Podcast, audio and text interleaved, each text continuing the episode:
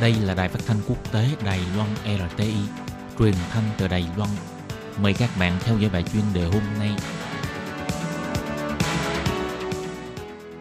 Thúy Anh xin kính chào quý vị và các bạn. Chào mừng các bạn cùng đến với bài chuyên đề ngày hôm nay. Chuyên đề hôm nay có chủ đề là Trung Quốc liên tục tuyên truyền đối ngoại, làn sóng phản đối của quốc tế cũng rộ lên từ khắp nơi. Và sau đây mời các bạn cùng lắng nghe nội dung chi tiết của bài chuyên đề này. Trong lúc dịch viêm phổi truyền nhiễm đặc biệt nghiêm trọng COVID-19 vẫn đang hoành hành khắp toàn cầu, Trung Quốc liên tục đưa vật tư y tế đến các nước trên thế giới, còn mượn ngoại giao và truyền thông để tiến hành đánh bóng tên tuổi của mình. Tuy nhiên, những hành động này ngược lại còn khiến cho một số nước phản ứng lại một cách gay gắt.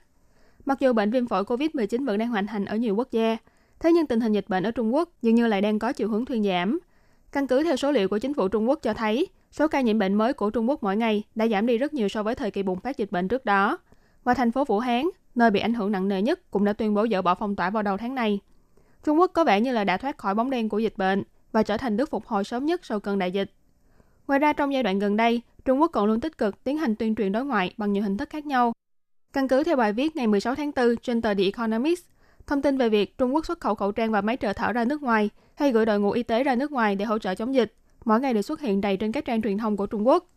Còn về phần tuyên truyền đối ngoại, ngoài trừ đôi co với các nước trên mạng Internet, ví dụ như Bộ Ngoại giao Trung Quốc đăng bài viết trên mạng xã hội Twitter ám chỉ bệnh nhân số 0 có thể là đến từ Mỹ, nhằm xóa bỏ ấn tượng về nguồn lây dịch bệnh cho thế giới.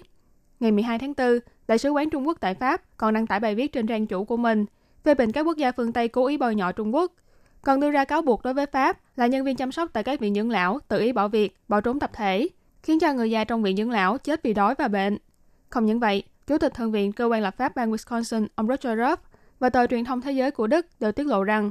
quan ngoại giao của Trung Quốc đã cố tình nhờ quan chức của Mỹ và Đức công khai khen ngợi những biện pháp phòng dịch của Trung Quốc.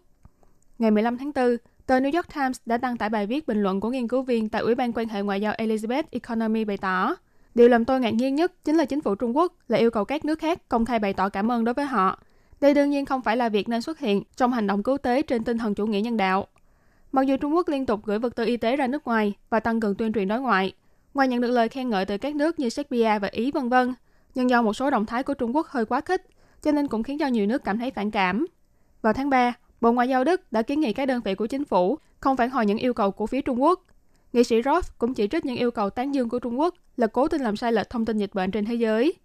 Ngoài ra, những cáo buộc của Trung Quốc về việc những lão của Pháp cũng đã khiến cho đương cục nước này vô cùng bất mãn. Thậm chí vào ngày 14 tháng 4, Ngoại trưởng Pháp Jean-Yves Le Drian đã gặp đại sứ Trung Quốc tại Pháp là Lư Sa Giả để bày tỏ sự phản đối của mình. Trên thực tế, nhiều năm qua, Trung Quốc đã tích cực xây dựng học viện khổng tử ở khắp nơi, không ngừng phát triển truyền thông để thúc đẩy ngoại giao của mình. Thế nhưng theo bài phân tích của tờ Washington Post ra ngày 14 tháng 4 cho biết, trong vấn đề viêm phổi COVID-19, đơn của Bắc Kinh có vẻ như đã triển khai đường lối ngoại giao khác so với truyền thống của họ và bắt đầu thực hiện việc tuyên truyền bằng những tin tức giả. Một chuyên gia tại Trung tâm Nghiên cứu Trung Quốc Merix ở Berlin khi trả lời phỏng vấn từ tờ Washington Post bày tỏ, xét từ góc độ động thái nội bộ của Trung Quốc và việc nhất thiết phải giữ thể diện cho người dân, thì chính phủ Trung Quốc chắc chắn không thể nào tự thừa nhận sai lầm của mình hoặc tỏ ra yếu kém trước quốc tế. Việc này cho thấy, đương cục Trung Quốc sẽ không dễ dàng mà bỏ cuộc đối với chính sách tuyên truyền đối ngoại vốn có của mình, thậm chí còn có thể sẽ thực hiện một cách triệt để hơn. Hiện tại chính sách tuyên truyền đối ngoại của Trung Quốc có vẻ còn chưa có dấu hiệu dừng lại, thế nhưng đã có một số quốc gia bắt đầu khởi động biện pháp phản đòn nhằm ứng phó với những diễn biến trong tương lai. Tờ New York Times chỉ ra rằng, Quốc vụ viện của Mỹ đã công khai trên trang chủ của họ rằng chính phủ nước này đã cung ứng gần 500 triệu đô la Mỹ cho việc hỗ trợ ứng biến dịch bệnh của thế giới. Đây có vẻ như là quyết tâm cạnh tranh với chiến dịch viện trợ của Trung Quốc. Ngoài ra, Quỹ Hòa bình Quốc tế vừa qua cũng đưa tin, đơn vị chuyên điều tra tin tức giả của Nga trực thuộc nội bộ Liên minh châu Âu EU gần đây đã thu thập một loạt những thông tin tuyên truyền có liên quan đến viêm phổi COVID-19 của Trung Quốc.